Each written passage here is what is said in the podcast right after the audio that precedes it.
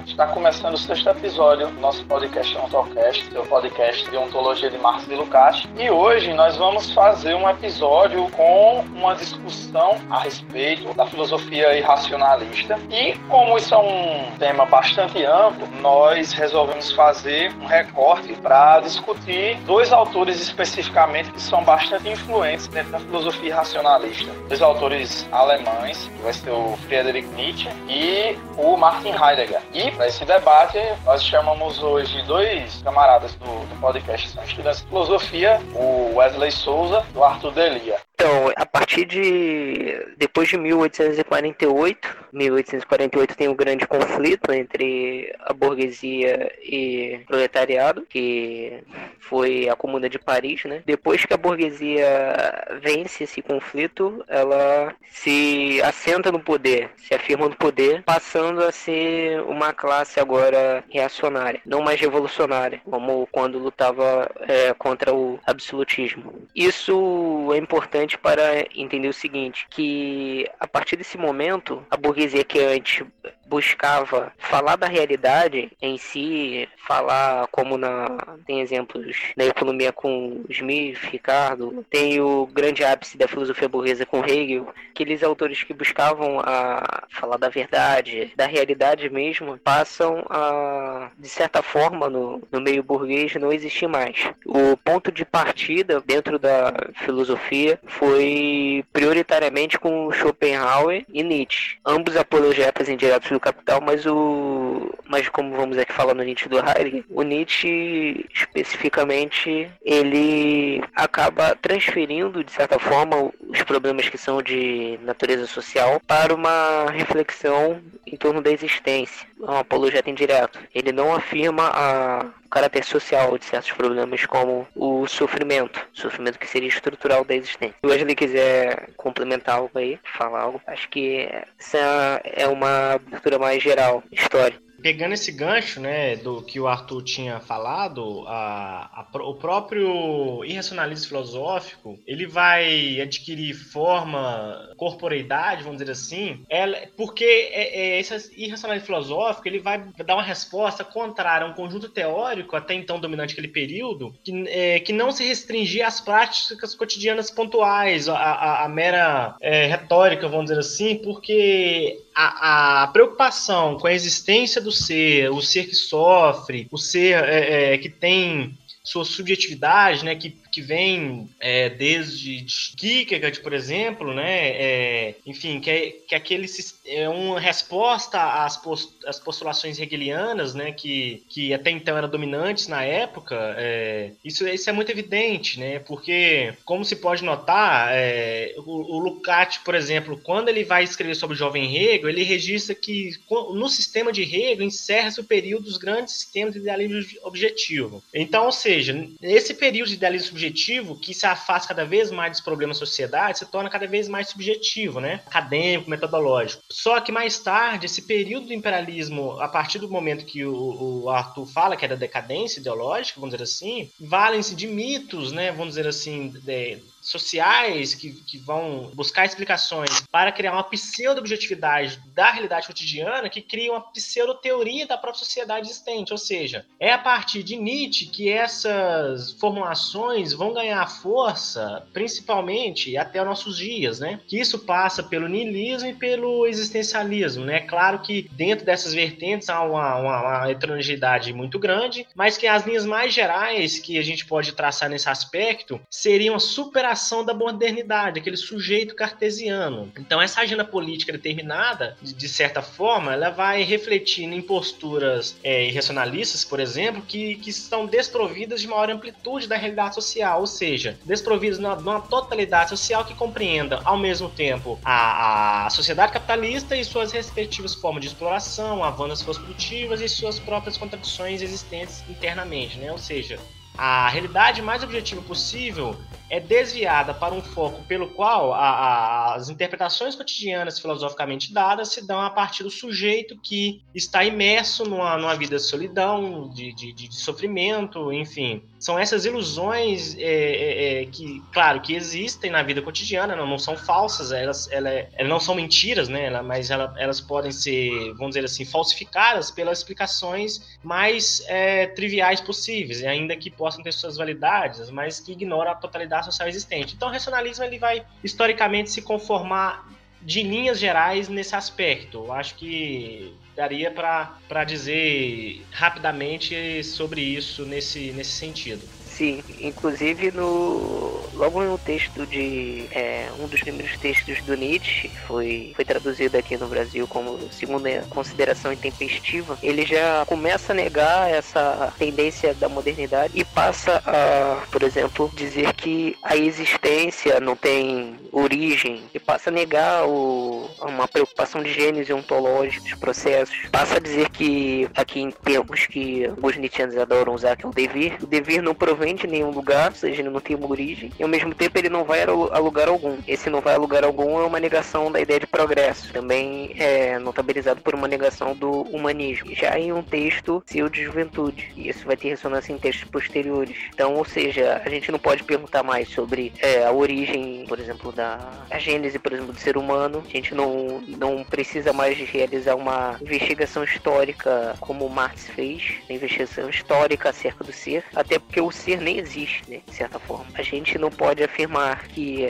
a humanidade, e isso depois o Heidegger vai tocar muito mais na negação do humanismo, carta sobre o humanismo. A humanidade não é autora de, de sua história e que não existe uma perspectiva de um futuro. É um pessimismo que a gente já percebe na filosofia nietzschiana. Sim, é, eu acho que essa essa perspectiva que, que, que se levantou, ela é, ela é importante, né? E, e, se torna muito válida, é, porque naquele ensaio que o Lukács escreve sobre o Marx, o problema da decadência ideológica, ele é de 38, mas ali ele já antecipa grande, grandes é, assim, teses, os argumentos mais centrais que ele vai des, depois desenvolver, tanto na, no existencialismo ou marxismo, tanto na destruição da razão, né? E pro, pro Lukács, essas questões da, da, crítica central da preparação ideológica da Alemanha na época da, da para a Revolução de, de 1948 é o debate em torno da dissolução do hegelianismo. Né? Então, esse processo de, de, desarticulação caracterizaria o fim de uma grande filosofia da sociedade burguesa, né, que seria o hegelianismo. Então, veja que o, o Lukács tem esse ponto decisivo, porque quando Marx fala que aquela passagem elementar na miséria da filosofia, pelo qual diz que os economistas teriam uma maneira singular de proceder, né, para eles existiam duas instituições, né? As artificiais e as naturais. Então, as instituições feudais seriam as artificiais, as burguesas, as naturais. Ou seja, esse, esse aspecto de decadência, ou seja, essa apologia direta ao modo de produção capitalista, que outrora era um modo de produção é, ascendente, evolucionário, né? Esse, é, é, esses apologistas tornam esses produtos históricos, que são transitórios, em produtos ditos eternos, ou seja, históricos. E esses ideólogos, então, daquele período vão transformar aqui essa, essa narrativa, ela é, vamos dizer assim, irreversível, não no sentido que não possa é, ser questionada, mas seu questionamento é um, um, questionamento, vamos dizer assim, inócuo, porque a realidade já está dada, é um fatalismo social que vai é, engendrando. Então, esse imperialismo que vai se dar na Primeira Guerra Mundial, né, com as novas formas de, de, de consolidação dos Estados-nações, de dissolução de alguns resquícios de, de, de, ou seja, do império, de alguns impérios europeus, né, da, da, da, conformação capitalista, é uma época histórica a classe burguesa é a classe declinante, né, por isso mesmo essa visão pode ser igualmente declínio, que vão revivendo fantasmas do passado, né, então esse desenvolvimento não natural da sociedade, ou seja, do seu, dos seus movimentos históricos, a partir da, das, das, forças produtivas, é, reorganização da, da, da, vida, né, é interessante porque nessa apropriação racionalista de três tendências fundamentais ao trabalho da razão, ou seja, um velho tema que vai acompanhando o pensamento ocidental, da razão como inimiga da vida, né? Então, esses autores, a partir de, de, de Schopenhauer, de, de Kierkegaard, passando por Nietzsche e finalmente em Heidegger, um corpus, um topo, um topos de pensamento contra o iluminismo, uma reação ao iluminismo, não a sua afirmação é, enquanto tal, porque o, o, mesmo que inspira as fantasias feudais do romantismo alemão, a vontade de poder de Nietzsche, por exemplo, ou o mito ariano da, da raça caucásica, é um tema que, que de certa forma, é, é um tema, uma crítica romântica à sociedade que não apenas é, busca romper com, com, com, os paradigmas existentes, mas sim uma reafirmação deles mesmos. Né? Quando desvia o foco da totalidade social para um mero sujeito particular individual, essas, essas expressões ideológicas elas vão se reafirmando no que posteriormente acaba no fascismo, né? no nazifascismo. Então veja que é uma, uma postura filosófica perante a realidade social de extrema conformação com seus pressupostos que vão se conformando, né? Então é, é uma, uma forma abrupta de entendimento é, imediato da realidade que se dá tanto no niilismo quanto no existencialismo. E é um descolamento, por assim dizer, da, da, entre teoria e prática social que ali existe, né? Então, esse período do, do, entre a virada do século XIX para o século XX até o período da Primeira Guerra Mundial é um período pelas quais tais filosofias ela atingem grandes proporções de, vamos dizer assim, notoriedade, porque Nietzsche morre em 1900, mas suas obras após isso elas são amplamente lidas, né? Durante a, a em vida, Nietzsche foi um autor praticamente esquecido, né? Então, esse elemento, ele é historicamente analisado, ele é bem, bem sintomático, né? Então, a, ainda que eles critiquem as grandes filosofias, a característica do, desse racionalismo filosófico demonstrar essa queda, filosófica, filosoficamente dizendo, de equiparação feita de uma análise de objeto e de uma superação da intelecção que desvia toda essa, como eu disse, essa análise mais é, concreta para uma análise puramente subjetiva das realidade, da realidade objetiva. Então, esse racionalismo fascista que depois vai se, se, se efetivar é um abandono da razão entre entregas suprarracionais, metafísicas e puramente intuitivas. Eu acho que passa muito por isso aí os elementos mais centrais do exemplo, que é a manifestação do período imperialista, obviamente, que é marcada por um viés extremamente reacionário. Sim, foi importante você ter falado desse desapego à razão que eles deram, que, por exemplo, você vê no Crepúsculo dos Ídolos no Nietzsche, associações como a degeneração do instinto seria a causa de toda a estupidez. Ele também depois vai fazer uma crítica à moral. Isso o Lukács, de certa fala no, na Destruição da Razão, quando ele compara a filosofia de Nietzsche com a de Spinoza, que Spinoza, ao contrário de Nietzsche, ele visava o domínio dos afetos, de certa forma dos instintos, para ascender um, a um fim humanístico. Spinoza tinha um fim humanístico positivo. Já Nietzsche não, reduz o homem a seu aspecto mais bestial, com a valorização intensa do, dos instintos. Isso, traçando paralelo com os dias de hoje, a gente pode perceber algumas práticas pós-modernas que são muito mais ações por meio de um tipo de emoção, ações muito mais emotivas do que ações pensadas estrategicamente, do que ações é, feitas segundo uma certa racionalidade. Tem aquele meme no Facebook, né, de a relação entre um pós-moderno e um, e um coroa de um bar o pós-moderno vai lá lacrar coroa de bar e o coroa do bar não vai entender porra nenhuma. Que realmente o pós-moderno não compreende a totalidade social. Se apega, como você também bem disse, a um caráter muito mais individual, subjetivo, deixando de lado a natureza social dos certos problemas. Essa crítica que a gente está fazendo não, não deve ser aqui é, tomada erroneamente, porque por vezes essa análise histórica que o Lukács realiza não é nem considerada uma crítica à associação dele da filosofia com certa ideologia, porque a gente percebe né, uma decadência filosófica a partir do momento em que os problemas relativos ao ser, que foi tratado prioritariamente até Hegel, até Marx, né, são deixados de lado. Então a filosofia vive um momento de de, de certa forma, de uma impossibilidade de tratar da realidade. Isso é que torna possível falar dessas filosofias como decadentes. Elas não acrescentam em nada, em termos de conteúdo filosófico, a, ao itinerário da filosofia até então. Sim, eu acho que passa, perpassa por, to, por todo esse, esse elemento mesmo que, que havia sido levantado aí, né? É interessante também, pegando esse gancho que você disse, que esse racionalismo é, é, não se organiza em torno de uma escola de pensamento, né? É um corpo, vamos dizer assim, não sistemático, né? Por assim dizer.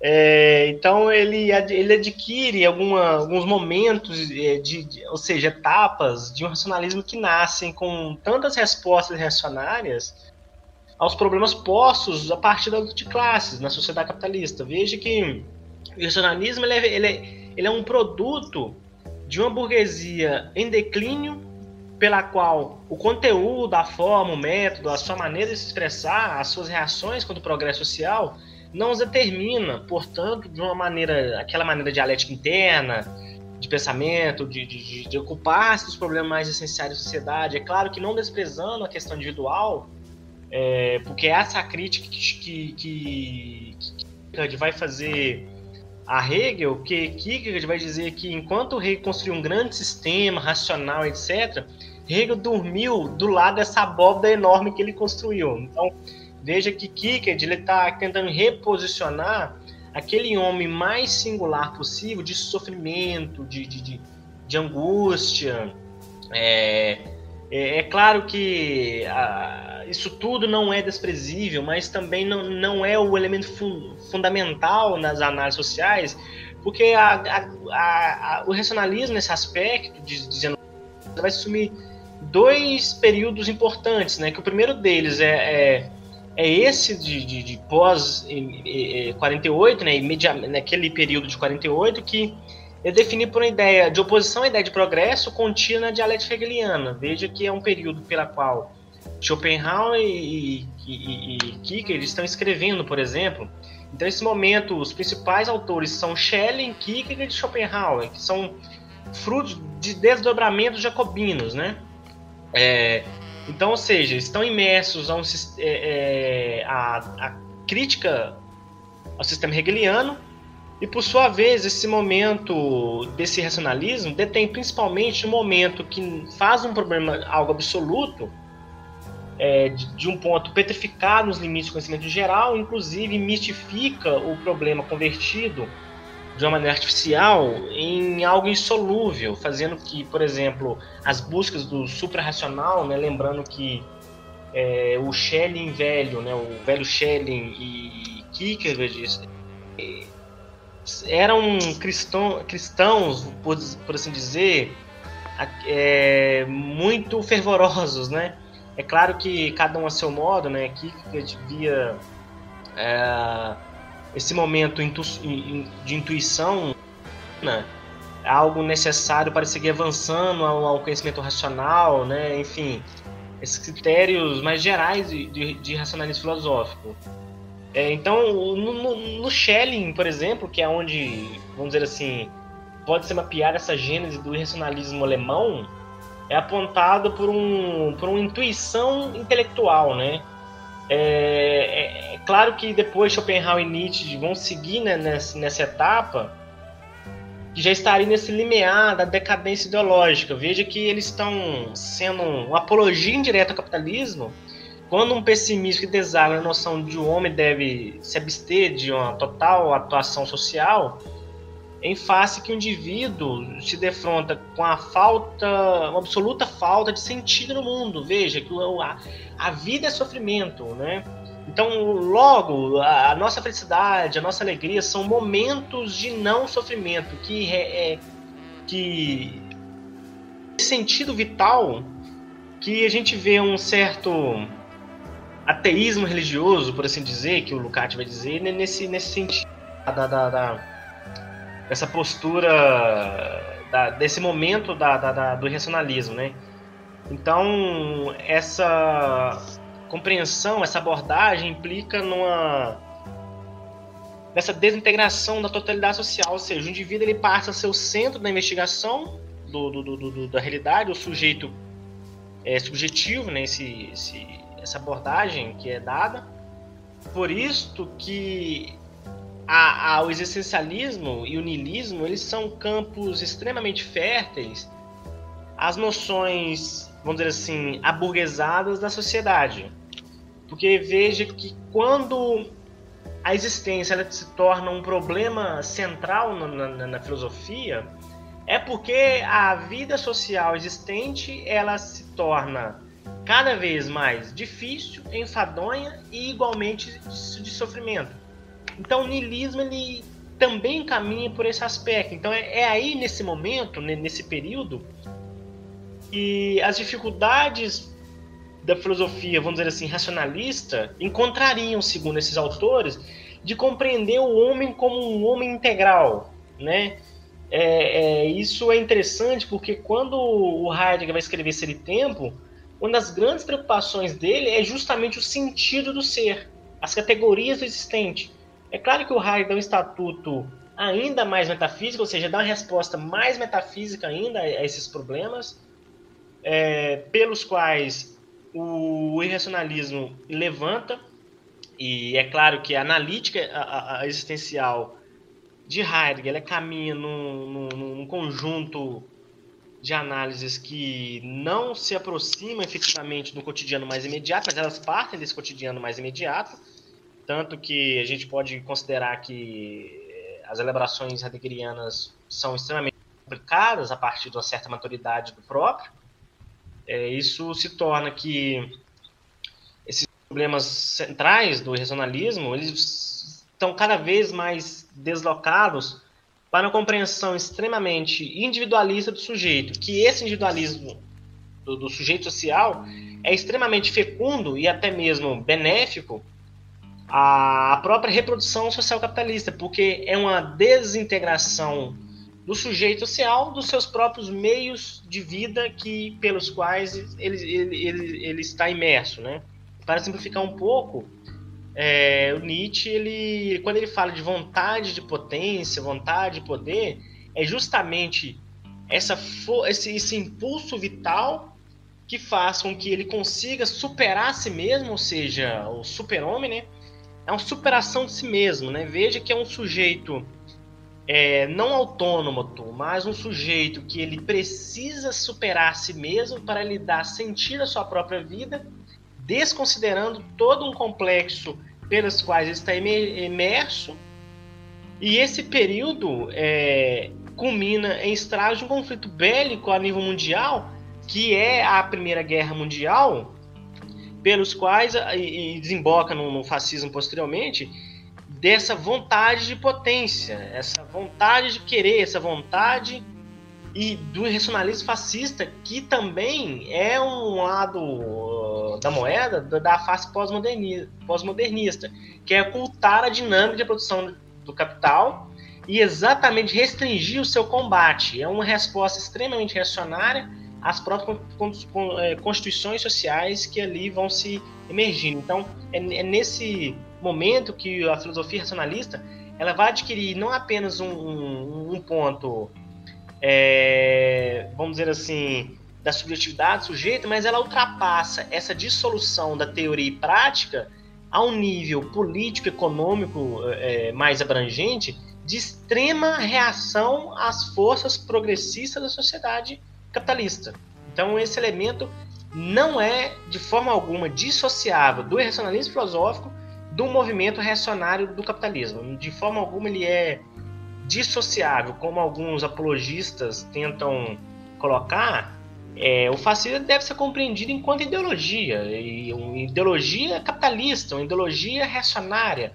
Então, esse racionalismo filosófico é, opõe-se a uma razão iluminista, que desconsideram a totalidade social, uma resposta hegeliana, né, contra a perspectiva hegeliana, que e de certa forma é um antimarxismo de transformação social. É exatamente esse o ponto que Lukács, por exemplo, vai se debruçar na, na, na, na assalto à razão. Então acho que o, o, o, ponto que o Arthur levanta é de extrema relevância e esse é um ponto, vamos dizer assim, é, de relevo na discussão. Sim, concordo com, com tudo que você falou. Inclusive, é, para complementar que a gente tem falado sobre a questão do, da racionalidade ou irracionalidade, a gente vê, por exemplo, no Heidegger uma negação total do darwinismo. Por exemplo, Você faz sentido para ele frases como ninguém come porque tem fome, mas come porque faz sentido comer. Ou ninguém enxerga porque tem olhos, mas tem olhos porque enxerga. Isso porque a existência, por excelência, é articulação de sentido, não há existência sem sentido. Então é, é, uma, é um tipo de afirmação completamente além de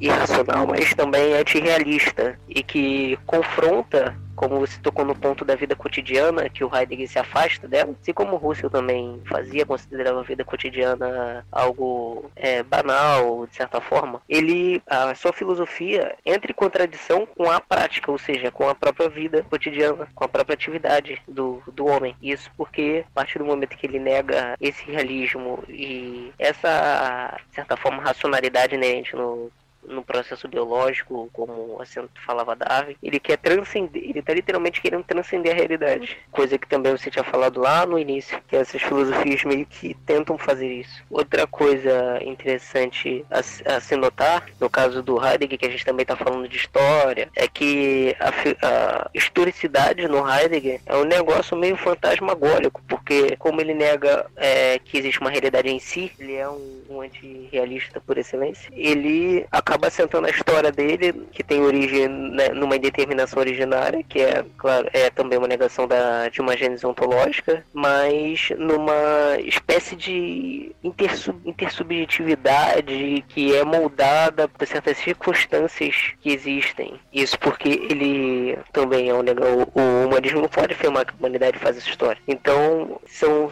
certas circunstâncias que moldam, de certa forma, o caráter ao ser humano. Eu ajo de, acor de acordo com como a coisa aparece para mim, como ela se revela para mim. E essa filosofia, inclusive quando em algumas aulas, quando eu perguntei sobre a questão do sentido, de onde vem o sentido de ser tal, a explicação é que simplesmente aconteceu, não tem explicação. Explicação é coisa de racional, de racionalista, de perguntar o porquê, a razão disso, daquilo. Não sou obrigado a explicar o porquê. Então é um negócio meio cabuloso para qualquer um que percebe na vida cotidiana certa, certo realismo e racionalidade.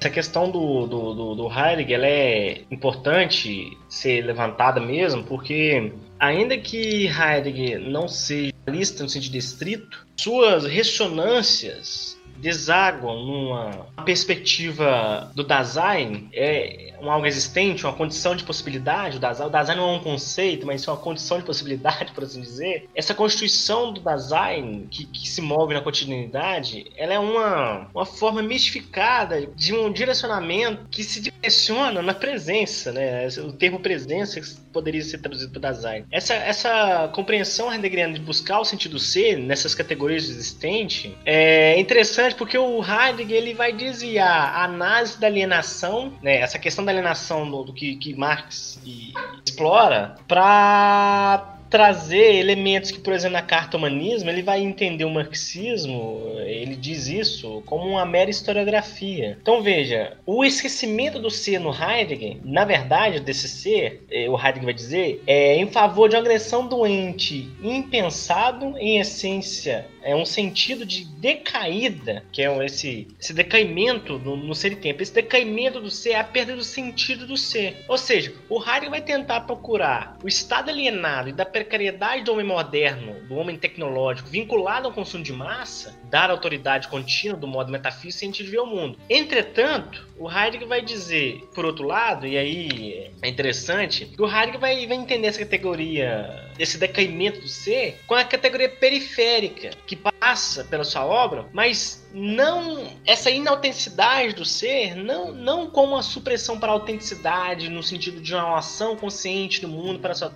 própria transformação social. Mas ao contrário, é, sobretudo, a inautenticidade na sociedade capitalista, ainda que Heidegger não diga esses termos, a gente poderia pensar, é uma espécie de alienação? No entender de Heidegger, essa inautenticidade, ela emprega tudo que afasta de si na sua condição primordial de um ser jogado no mundo. Só que o que é interessante entender aí é que essa sociabilidade intramundana é, ela vai ser deslocada é, de, de, de, uma maneira de um isolamento social do sujeito é, e veja que essas consequências são extremamente problemáticas, porque o Heidegger vê no nazismo o momento em que a Alemanha, recobrando a memória desse esquecimento, é destinada a tornar-se o centro de uma nova época e se superar a primeira decadência de espírito em que se que, que se debate. Ou seja, o Heidegger se afasta tanto do cotidiano, ainda que diga sobre ele, que Heidegger vê no nazismo uma forma de recuperar o sentido do ser na sociedade. É uma praxis extremamente problemática,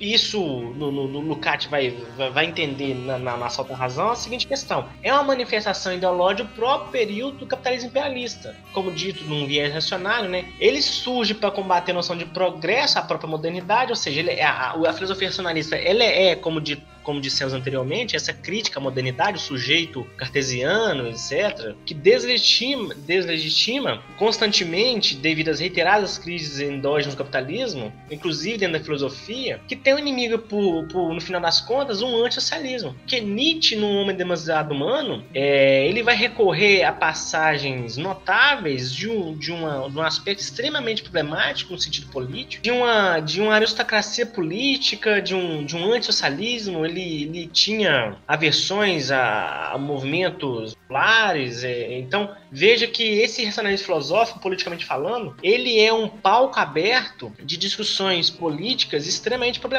porque ao mesmo tempo que esse niilismo ele é fundamental, o existencialismo ele está vinculado a, a, a, a, uma força movente que está extremamente vinculado a um sujeito egoísta, um sujeito que é, é, é, se vai objetivando na manutenção do status quo vigente. Ele é um aprofundamento e nunca uma negação desse esse momento histórico existente. Então, esse terceiro caminho falso é, inver, é, é investido de uma missão social que consiste em impedir é, os pensadores, no caso de, dessas matrizes, que tiram a conclusão socialista da crise capitalista. Ou seja, essa atualidade da, da, dessa crítica à frente ao irracionalismo filosófico, ele ilustra claramente suas reverberações contemporâneas. Hoje, se a gente analisar as grandes produções filosóficas, é, que, que não são analíticas, né, que hoje se produz muito na filosofia analítica, as produções, vamos dizer assim, ditas é, continentais, elas bebem resquícios muito grandes da filosofia racionalista. Isso não quer dizer que é são meras citações de Heidegger, de Nietzsche, Schopenhauer, entre outros, mas são reverberações de uma crítica romântica ao capitalismo, ou seja, o problema não é o sócio-metabolismo capital, mas o neoliberalismo na filosofia política. Na, na filosofia social, vamos dizer assim, é, é claro que esse é um termo problemático, mas há essa dominação. Os problemas centrais são o sentido da vida cotidiana, etc.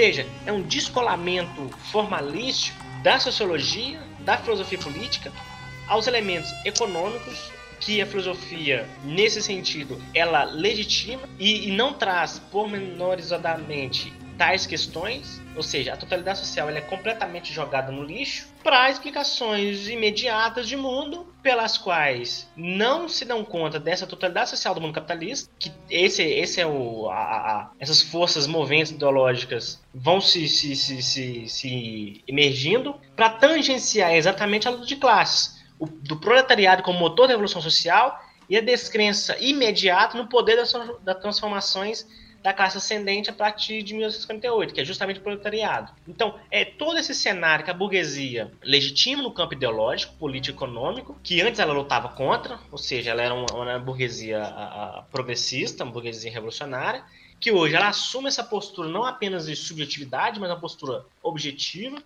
pelas quais essa, esse descolamento do cotidiano imediato, ainda que se digam sobre ele, é é uma, uma mera metafísica social, no sentido de que é necessário desviar todos os problemas mais profundos da sociedade para concentrar em problemas imediatos, ou seja, o problema não é o capitalismo, mas sim a exploração, como se uma coisa fosse independente de outra. O problema não é a pobreza, mas sim a distribuição de riqueza, é, também como se fosse descolada na outra. O problema hoje não é simplesmente é, não ter o que comer, mas sim como comer também é como se fosse descolar uma coisa da outra, e assim por diante. Então, essa filosofia racionalista, ela adquire esse, esse, essas formas elementares, e isso é extremamente problemático no campo da filosofia política, como a gente vem, vem, vem, sabe? Então, isso é um, uma forma de a filosofia irracionalista hoje trazer seus, seus fundamentos não necessariamente iguais, mas o fio condutor da discussão que se passe a partir disso. Ou seja, esse descolamento da totalidade social que cai no niilismo social, ou seja, essa descrença da ação do homem no mundo de transformação. Por outro lado, esse existencialismo de dar sentido ao mundo sem sentido, um mundo alienado. Então, ou seja, eles negam para reafirmar aquilo que ulteriormente está pressuposto. Exatamente. Entrando na questão do, do nazismo que você mencionou, esse texto que eu mencionei, o que é de Juventude do Nietzsche, um dos primeiros textos dele, Juventude entre aspas, mas é um dos primeiros textos dele, foi feito num momento em que é, a Alemanha estava num processo de unificação e isso é importante ressaltar, tem várias é, passagens ele advoga pela Alemanha de uma forma bem incomum, vamos dizer assim. Em textos posteriores, como no Anticristo, a coisa vai ficar mais evidente quando a gente observa toda é, sua crítica romântica, como você mencionou, à sociedade burguesa, visando também uma certa tentativa de recuperar o antigo sistema escravista. A gente percebe as dissonâncias disso no, no próprio nazismo, que foi uma tentativa de afirmar um povo superior, de dominação de outros povos e toda um, uma negação dos judeus. Isso tem passagens no Anticristo, eu não estou aqui agora com elas para citar. Pode olhar lá certas passagens e compare com o movimento nazista. E fique claro que isso aqui também, essa, essa, essa consideração que também o Wesley fez, não é mera como se fosse um mero ad hominem, mero ataque à pessoa por simplesmente aderir ao sistema nazista, mas é estabelecimento da conexão entre é, essas filosofias do primeiro Nietzsche depois o Heidegger, que é o Nietzscheanismo as últimas consequências, como diria Chazin, mas um, é, uma relação entre a filosofia e a ideologia.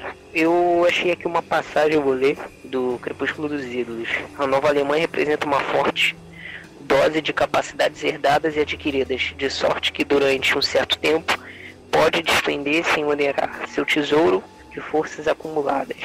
Aí tem outra também, a beleza de uma raça ou uma família, sua graça, sua perfeição e todos seus gestos são adquiridos com trabalho. É, como no gênio, o resultado final do trabalho acumulado de 10 gerações. Claro, conectar isso com o nazismo da raça ariana é um é o mais fácil de se fazer. E deixo aí para os ouvintes estabelecerem a conexão. Eu, eu mencionei no início a questão do, da, de uma certa, um certo pessimismo, não só em Nietzsche, mas em Heidegger, só que é, é importante falar do Nietzsche, que é um, de certa forma, um grande pai do Heidegger, de certa forma. A sua negação também da compaixão. E isso entra vai ao encontro do que o Wesley falou da, de uma perspectiva individual, do singular do sujeito perante uma realidade que, que se dá. Paixão impossibilitaria, segundo Nietzsche, que o outro vitalize sua vida por meio do sofrimento. A vitalização da vida seria uma rearticulação da vida. E ele tratou a compaixão é, com, com, como depressão dos afetos tônicos, oposto do sentimento de elevação vital, despotencialização da força vital. São algumas coisas que ele diz acerca da compaixão. Traçando paralelo com certas práticas pós-modernas atuais, alguns grupos que eu vejo, inclusive anarquistas, eles se rejeitam, de certa forma, a uma, uma maior coletivização, digamos assim, das ações e uma prática mais racionalizada e tratam prioritariamente de uma espécie de ação individual, emocional, afetiva. Claro que isso também tem outros pós-modernos que a priori não tem nenhuma. não se organizam em algum lugar.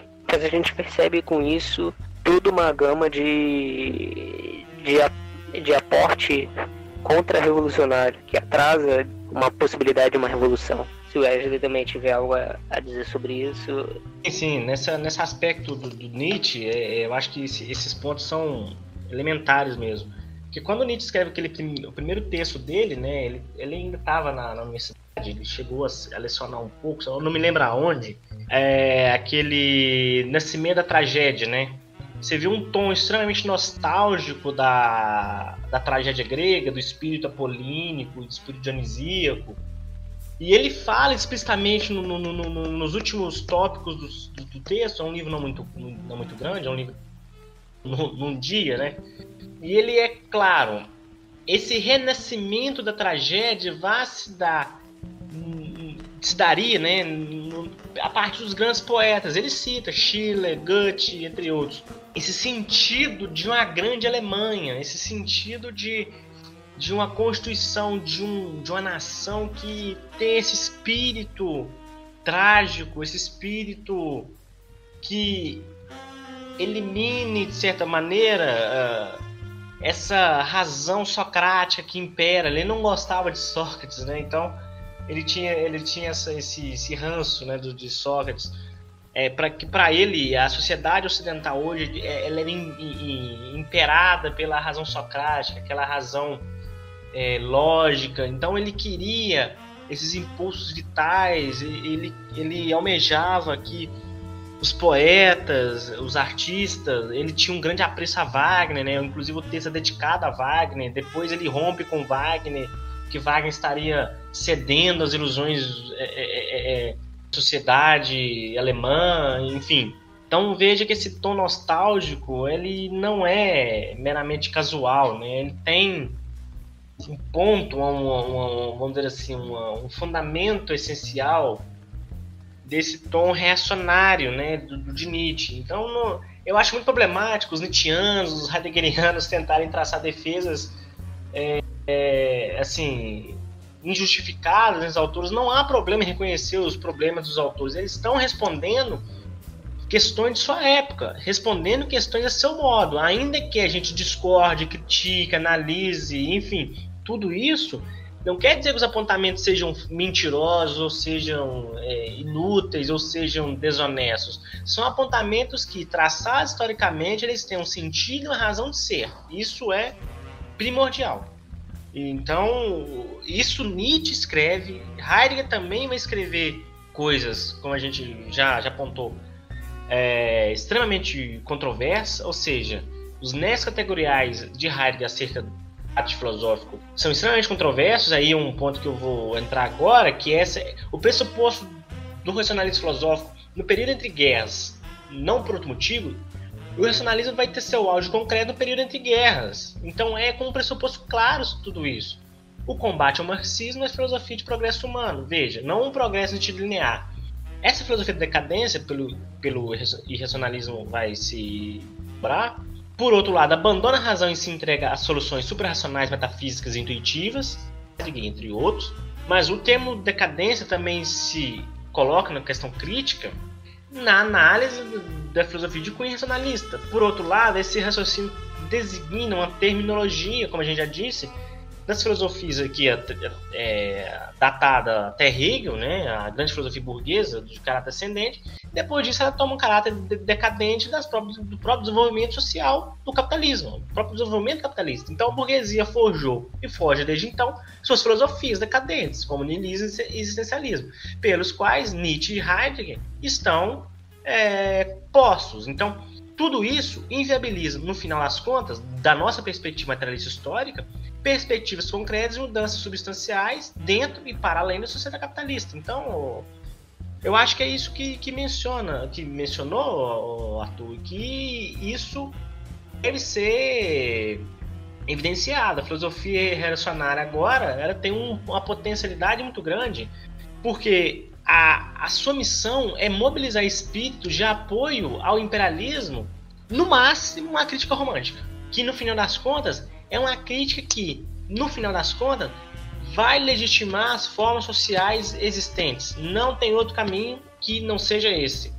É por isso que essas filosofias elas, elas têm a, a, vamos dizer assim, a apelo social, ela tem uma adesão social, não porque elas são sofisticadas, etc., mas por esse momento de decadência ideológica das conformações existentes hoje, que vai se dizendo né, aqui entre na atualidade como uma grande envergadura e profunda influência na história da filosofia. Não há, não há de negar que Nietzsche e Heidegger, por exemplo, são autores importantes na filosofia, mas isso não quer dizer que são intocáveis, que são autores que não que na sua grandeza tiveram exatamente o seu ponto de fraqueza, porque do nosso ponto de vista, que interpretamos o marxismo, o marxismo não é uma mera historiografia. E, gente, a essência do, do, do, materialismo, e aí vai, vai dizer Heidegger, ou seja, que ele está debatendo com o Marx nesse sentido, o Heidegger vai dizer que é, não consiste na afirmação de tudo é apenas matéria, ela consiste ao contrário numa determinação metafísica, segundo a qual todo ente aparece como a matéria de um trabalho. Veja, o, o Heidegger ele consegue trazer algum diagnóstico de, de, de alguma uh, validez, mas ainda assim de um ponto que ele vai entender de um que é uma metafísica. Enfim, são problemas que esse nexo interno de Heidegger acostia a qualquer filosofia que está empenhada, mas não só por isso, não apenas são da prática a teoria, e nem o contrário, um, um processo mais complexo, que nessa sociedade vai haver um marxismo com potencial enorme de possíveis críticas. Pela, e, e não à toa, como você mencionou, Nietzsche vai, vai ainda muito cedo vai colocar críticas ao socialismo e às mudanças é, é, sociais existentes, porque ele tinha uma, uma, perspectiva extremamente questionável nesse sentido. Então passa é, muito nesse aspecto, né? Então o Lukács vai, vai, vai lutar atualmente com isso, né? O Marx em vida também tem os seus combates filosóficos, mas o, o irracionalismo hoje na contemporaneidade, ainda que a gente possa não perceber, ele tem uma extrema permeabilidade, não pela sua rigorosidade teórica, mas exatamente o seu contrário. É na sua, na sua maleabilidade que ele tem essa, essa adesão porque ela é extremamente confortável à sociedade hoje aqui consignada, uma sociedade de crise estrutural do capitalismo, uma sociedade pela qual as formas de dominação estão cada vez mais complexas, a tecnologia incorporada como meio de dominação social e não apenas um meio das quais o homem é, interage a partir das suas próprias construções como resolução dos seus problemas, mas sim, por um lado, ela é apropriada privadamente para interesses específicos de uma classe específica que não capital, que é a classe burguesa. Então esse caráter apologia de racionalismo ele é delimitado num, próprio desenvolvimento científico marcado pela reprodução de capital. E exatamente esse é o problema, exatamente esse que é o problema que reside aqui, a relação social cuja técnica está inserida, objetivada, e não apenas a técnica em si pela qual Heidegger foi crítico porque Heidegger não consegue captar nexos historicamente constitutivos do desenvolvimento tecnológico. Então veja que, ainda que se parta de pontos em comum, a análise racionalista do problema é extremamente conservadora. Ela é extremamente conservadora porque ela, em, em momento nenhum, ela pode questionar a totalidade social, porque ela está centrada no indivíduo singular e mais ainda, seus efeitos políticos estão extremamente atrelados análise completamente descompromissada de uma coerência em teoria e prática. Isso é um momento crucial na filosofia racionalista. Sim, inclusive nesses textos sobre a técnica posteriores, inclusive são posteriores a, ao próprio nazismo. É... Se não me engano, nesse período, inclusive, foi quando Mar Marcuse mandou uma carta para o Heidegger perguntando da adesão dele ao nazismo e o Heidegger não respondeu.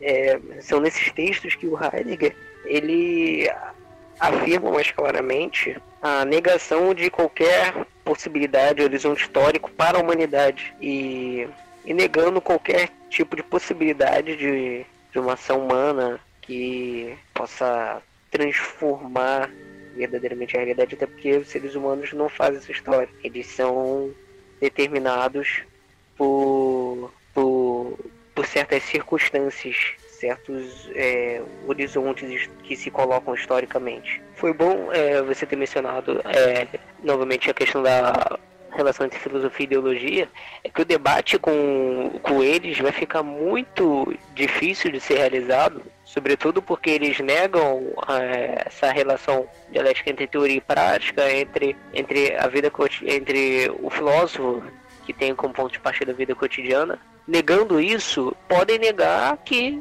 essas filosofias é, visavam responder a certos elementos da história como imperialismo, unificação alemã, e depois justificação do nazismo. Aí pode fazer tudo, aí fudeu. Só que o caso o, do materialismo histórico do Marx, a gente tem uma, um benefício, não é bem um benefício, mas é um fato, realmente, é um fato, é uma verdade, que é o estudo da história. Basta estudar o desenvolvimento histórico para ver como é que as coisas aconteceram. Como o Sérgio Lessa diz em algumas, alguns vídeos dele. Quer ver se o Marx está errado?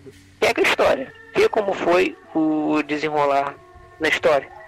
E aí a gente consegue perceber a relação entre, é, por exemplo, filosofia e sua tentativa de responder a certos problemas é, sociais de uma época. A gente traçou aqui uma relação entre filosofia e ideologia, o contexto histórico, mas devemos dizer também que não esgotamos aqui toda a possibilidade de crítica a essas filosofias, porque são abrangem coisas mais complexas e que demandariam muito mais tempo, mas de qualquer forma é necessário fazer a leitura que estamos fazendo aqui. E novamente é, retomar que se caracterizam prioritariamente por uma negação do papel da razão, como antes da iluminismo, como uma negação de qualquer possibilidade histórica para a humanidade, de uma negação até mesmo da de um universal como gênero humano, que existe um indivíduo singular, existe gênero humano, faz sentido falar gênero humano, e uma negação de da gênese ontológica, da gênese dos processos de investigação pela gênese. Para que eu vou perguntar pela gênese? Não preciso. É literalmente isso. E isso é uma filosofia extremamente reacionária por excelência.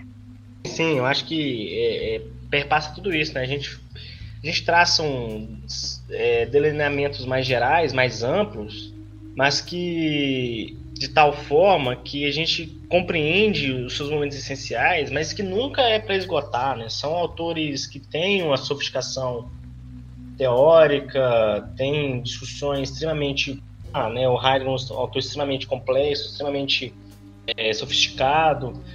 Schopenhauer, Kierkegaard, Schelling, enfim, é, entre outros, que, embora tenham suas particularidades mais essenciais, a sua sofisticação, mas o que é analisado, sobretudo, é as suas ressonâncias políticas, sociais, como uma forma ideológica de reprodução de mundo, de, de, de, de reprodução de mundo, enfim.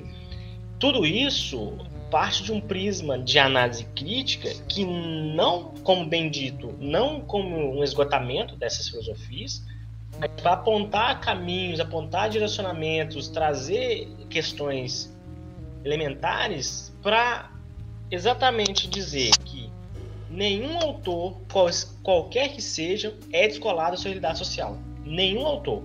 É, por mais Aristóteles respondeu problemas do seu tempo, Platão a mesma coisa, estavam extremamente ligados ao seu tempo, assim como foi Hegel, como foi Marx, enfim, todos esses autores. Agora, o que lhes interessa, sobretudo, nesses autores do, do irracionalismo, é entender também como suas ressonâncias mais diretas, mais profundas e mais essenciais eram se mantêm, por um lado, é, mitigadas, mas extremamente úteis, e por outro lado, se não desconectadas da realidade social, ainda que seus apologistas dizem, é, que não são inocentes. Então veja, ainda que se possa descolar da realidade social, ela em momento nenhum ela é uma ideologia inocente.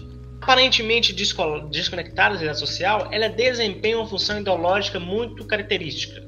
Tanto que as filosofias irracionalistas, no seu mais profundo é, delineamento geral, ela responde seus problemas imediatos. Veja Schopenhauer, por exemplo, respondendo a Kant e Hegel. Schopenhauer vai trazer elementos cotidianos que a sua própria particularidade como um, ser social, o próprio Schopenhauer, fez disso um, um próprio momento de sua filosofia.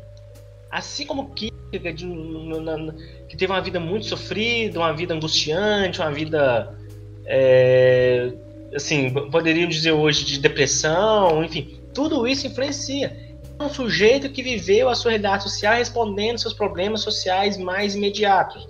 Isso, por consequência, tem problemas e respostas e metodológica muito claras, muito claras. E, e, e já para fechar essa parte, o racionalismo nesse sentido ele vai se constituir uma ideologia negadora das categorias mais avançadas dessa compreensão da realidade, como a gente veio esboçando até aqui, veio, veio trabalhando, porque como resposta reacionária e mistificadora do movimento vivido à luta de classe existente, é claro que o racionalismo não é redutível somente a esses autores, também não, não quer dizer que esses autores sejam só racionalistas não ter compreendido tais questões, ou possam ter compreendido e dado respostas extremamente controversas. Não, não é esse o problema, não é esse o ponto necessariamente. É claro que é, a, a, o, o prisma que se parte é entender como esse racionalismo filosófico ele vai se desdobrando. Então, esses autores faz parte desse dobramento, acho que é mais ou menos essa, essa inflexão. É, e, e, assim como o existencialismo também adquire sua forma extremamente homogênea, o, o, tema da alienação, por exemplo, dos autores, ainda que eles perpassam de alguma, de alguma forma, deixa aderir, porque eles não compreendem a alienação como um processo da realidade na, na forma de produção e reprodução da sociedade, mas sim de entendimento do sujeito singular a uma objetividade social, ou seja, a um descolamento que eles chamam de alienação eles chamam de decaimento. Então, esse problema, que significa esse âmbito teórico especulativo, a análise do, do, da, do, da, alienação no, no racionalismo é uma, é uma base que parte da existência individual sob regência do capital. Por isso, essa regência do capital ela é sempre alienada, mesmo que as formas de alienação possam adquirir caráter diverso nesses autores, mas que eles não conseguem e não nem podem, porque eles não partem desses pressupostos,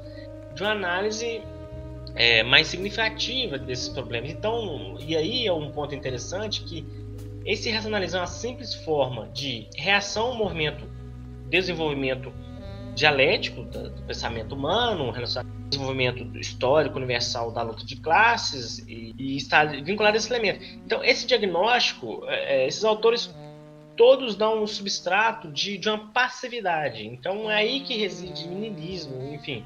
Então essa, esse momento ele é importante nesse, nesse, nesse aspecto, porque o racionalismo filosófico, nesse ponto, ele, ele é muito característico, ele é muito característico por esses, por esses elementos já mencionados, né? Então, não interessam muito a, a eles a, a forma como a, como a sociedade se estrutura, mas sim a, a, o aspecto mais profundo de cada sujeito posto nessa sociedade. Então é uma, uma entonação ao mesmo tempo burguesa, no sentido de individualismo, romântica de, de entender a realidade como sofrimento, a realidade como uma alienada, mas não entender os seus próprios fundamentos dessa, desse sofrimento as quais o sujeito passa no, no interior dessa esse, esse aspecto mais amplo assim da, dessa questão e bem, bem abordado é, é bem é um pressuposto fundamental, né, de que se passam nesse fio condutor do irracionalismo.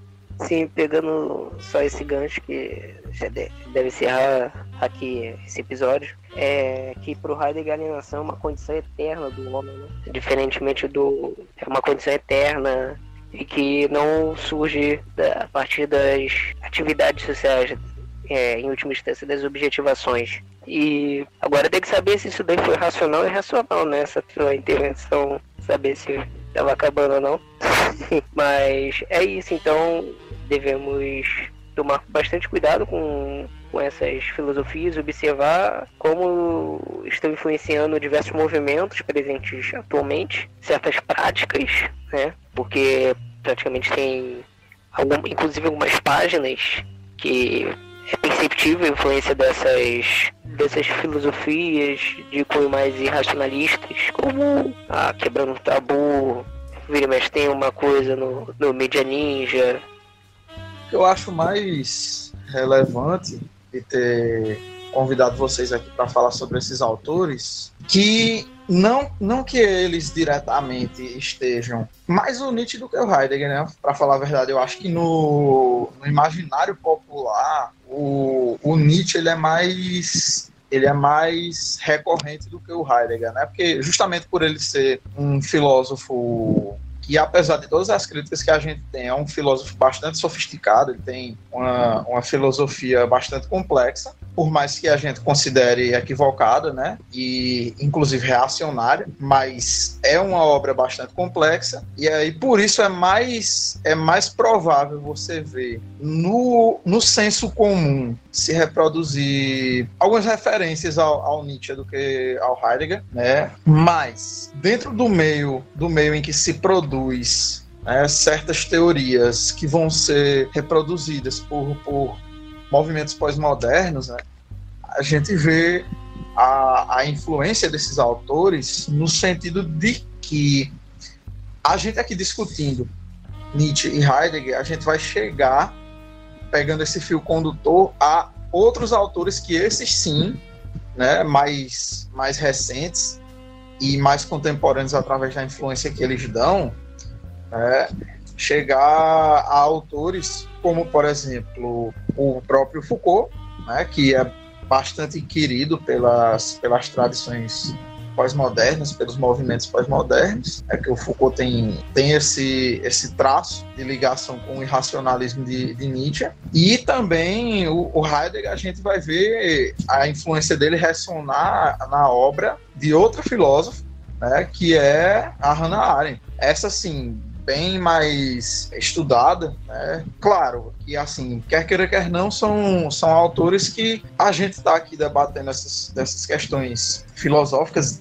e, geralmente, isso vai atingir mais, mais uma, uma população, uns setores médios, de pessoas que têm acesso ao ensino superior ou que têm o hábito de, de leitura dessas obras filosóficas mas, falando aqui desses autores que são influenciados pelos autores que a gente tratou hoje, né? Pegando esse fio condutor, a gente vai ter recursos para continuar essa, essa discussão, falando agora desses autores mais recentes, e a gente vai poder debater como é que esse irracionalismo, tanto, tanto dessa, dessa negação da razão enquanto um meio, meio de conhecer a realidade, quanto do irracionalismo nessas questões de, sobre a natureza humana que vão ressoar em reacionarismos, é, reacionarismos filosóficos, políticos, como, por exemplo, a gente vai ver na, na obra da Hannah Arendt, né, que ela tem, inclusive, um, um artigo que eu traduzi na, no meu Medium, né? Eu acho que eu vou compartilhar ele na, na nossa página, que fala sobre justamente o reacionarismo dela, né? Porque a gente vê pessoas, né, que se identificam como de esquerdas, pessoas que é, que até se, se identificam como ah, pessoas anticapitalistas, que, que defendem uma, uma saída à esquerda do capitalismo, usando esses autores como referência é, usando a Hannah Arendt, usando Nietzsche, usando Foucault, é, em, em, outra, em menor medida o Heidegger, né, justamente por ser um autor mais complexo, mas eu vejo ele ser usado como referência. Teve até na, ele teve até na ementa da minha matéria de antropologia final, semestre passado, de Heidegger. Aí daí você já tira, né? A própria filiação filosófica, né? Que, que, por exemplo, o estruturalismo vai ter com esses autores racionalistas, né? Se por um lado, se por um lado essas tradições que a gente vai falar em outros episódios, como provavelmente aí num futuro próximo a gente vai fazer um episódio sobre o estruturalismo,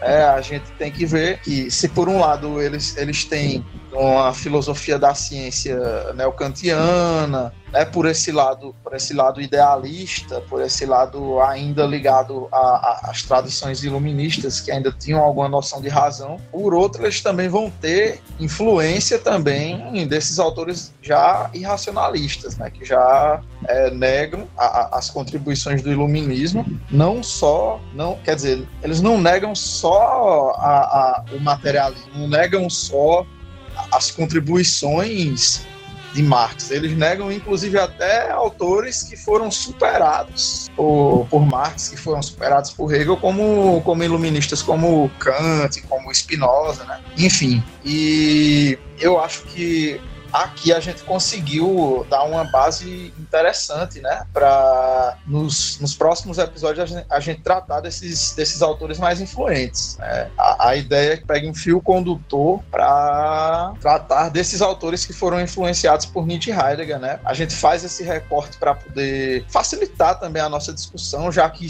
ficaria muito amplo, né? A gente precisaria de horas e horas e horas de, de podcast para poder debater o irracionalismo como um todo, né? Mas pegando esses autores que foram extremamente influentes para essa tradição, é, fazendo esse recorte, a gente já consegue fazer alguns apontamentos e a partir deles a gente já é, construir o programa do próximo, do próximo podcast, né? Que a gente vai falar desses de outros autores que foram influenciados por eles. E por isso eu acho que foi extremamente importante esse, esse episódio que a gente fez hoje, justamente para a gente fazer essa árvore genealógica, né? traçar o, o DNA dessas, dessas teorias pós-modernas que a gente tem hoje em dia. Porque se é, você tem pessoas que se identificam como de esquerda, mas que são, são advogam por essas teorias pós-modernas, né? E a gente às vezes acaba, que, acaba quebrando a cabeça para explicar por que, que essas teorias são reacionárias, é, com, esse, com esse rastreio que a gente fez hoje, talvez a gente consiga contribuir para esse debate para demonstrar como, desde a sua raiz, o irracionalismo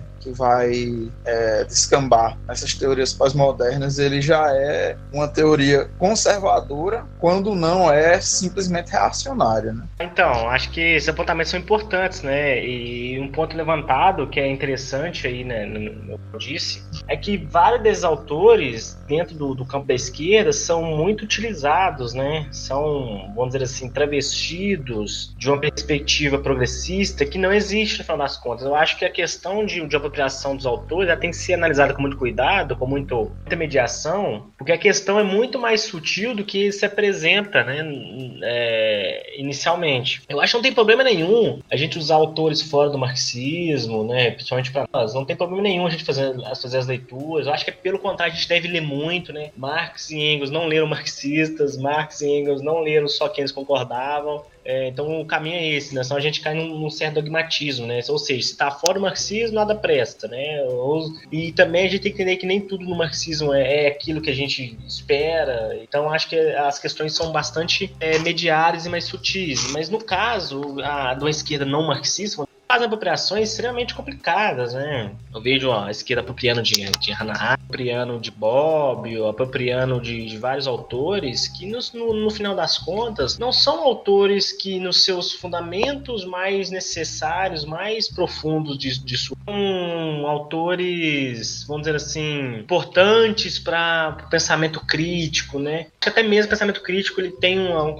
muito vulgar hoje, né? Hoje em dia tudo que se diz para da bolha, vamos dizer assim, assim é pensamento crítico, nessa, nessas apropriações. Principalmente a gente que é da área, né? A gente tem que ter um. Assumir mesmo nessa essa, essa questão do, da, da coerência, pra gente não cair numa, numa vulgata, né? Mas já para finalizar a minha, minha participação, é, pedir o pessoal para acompanhar acervo crítico, blog, o site, né? Acervo crítico aí, é, para quem não conhece, tá no AD desde 2016, então, ou seja, já estamos indo para quatro anos já, em maio. É, a gente tem um alcance tínhamos alcance maior, mas a gente tem um alcance ainda razoável, mensal, e isso é importante. A gente está sempre isso, fortalecendo nossas redes, é, engajar na, na, na, nos estudos, realmente crítica. E é isso, foi um prazer estar aqui, é, esses laços, fortalecer esses vínculos importante para o nosso dia a dia, para nossa própria debates, são sempre bem-vindos, né? E aí, valeu demais, boa noite, bom dia, boa tarde para quem estiver ouvindo qualquer horário aí, é isso aí. É, só para é, encerrar aqui, agradeço o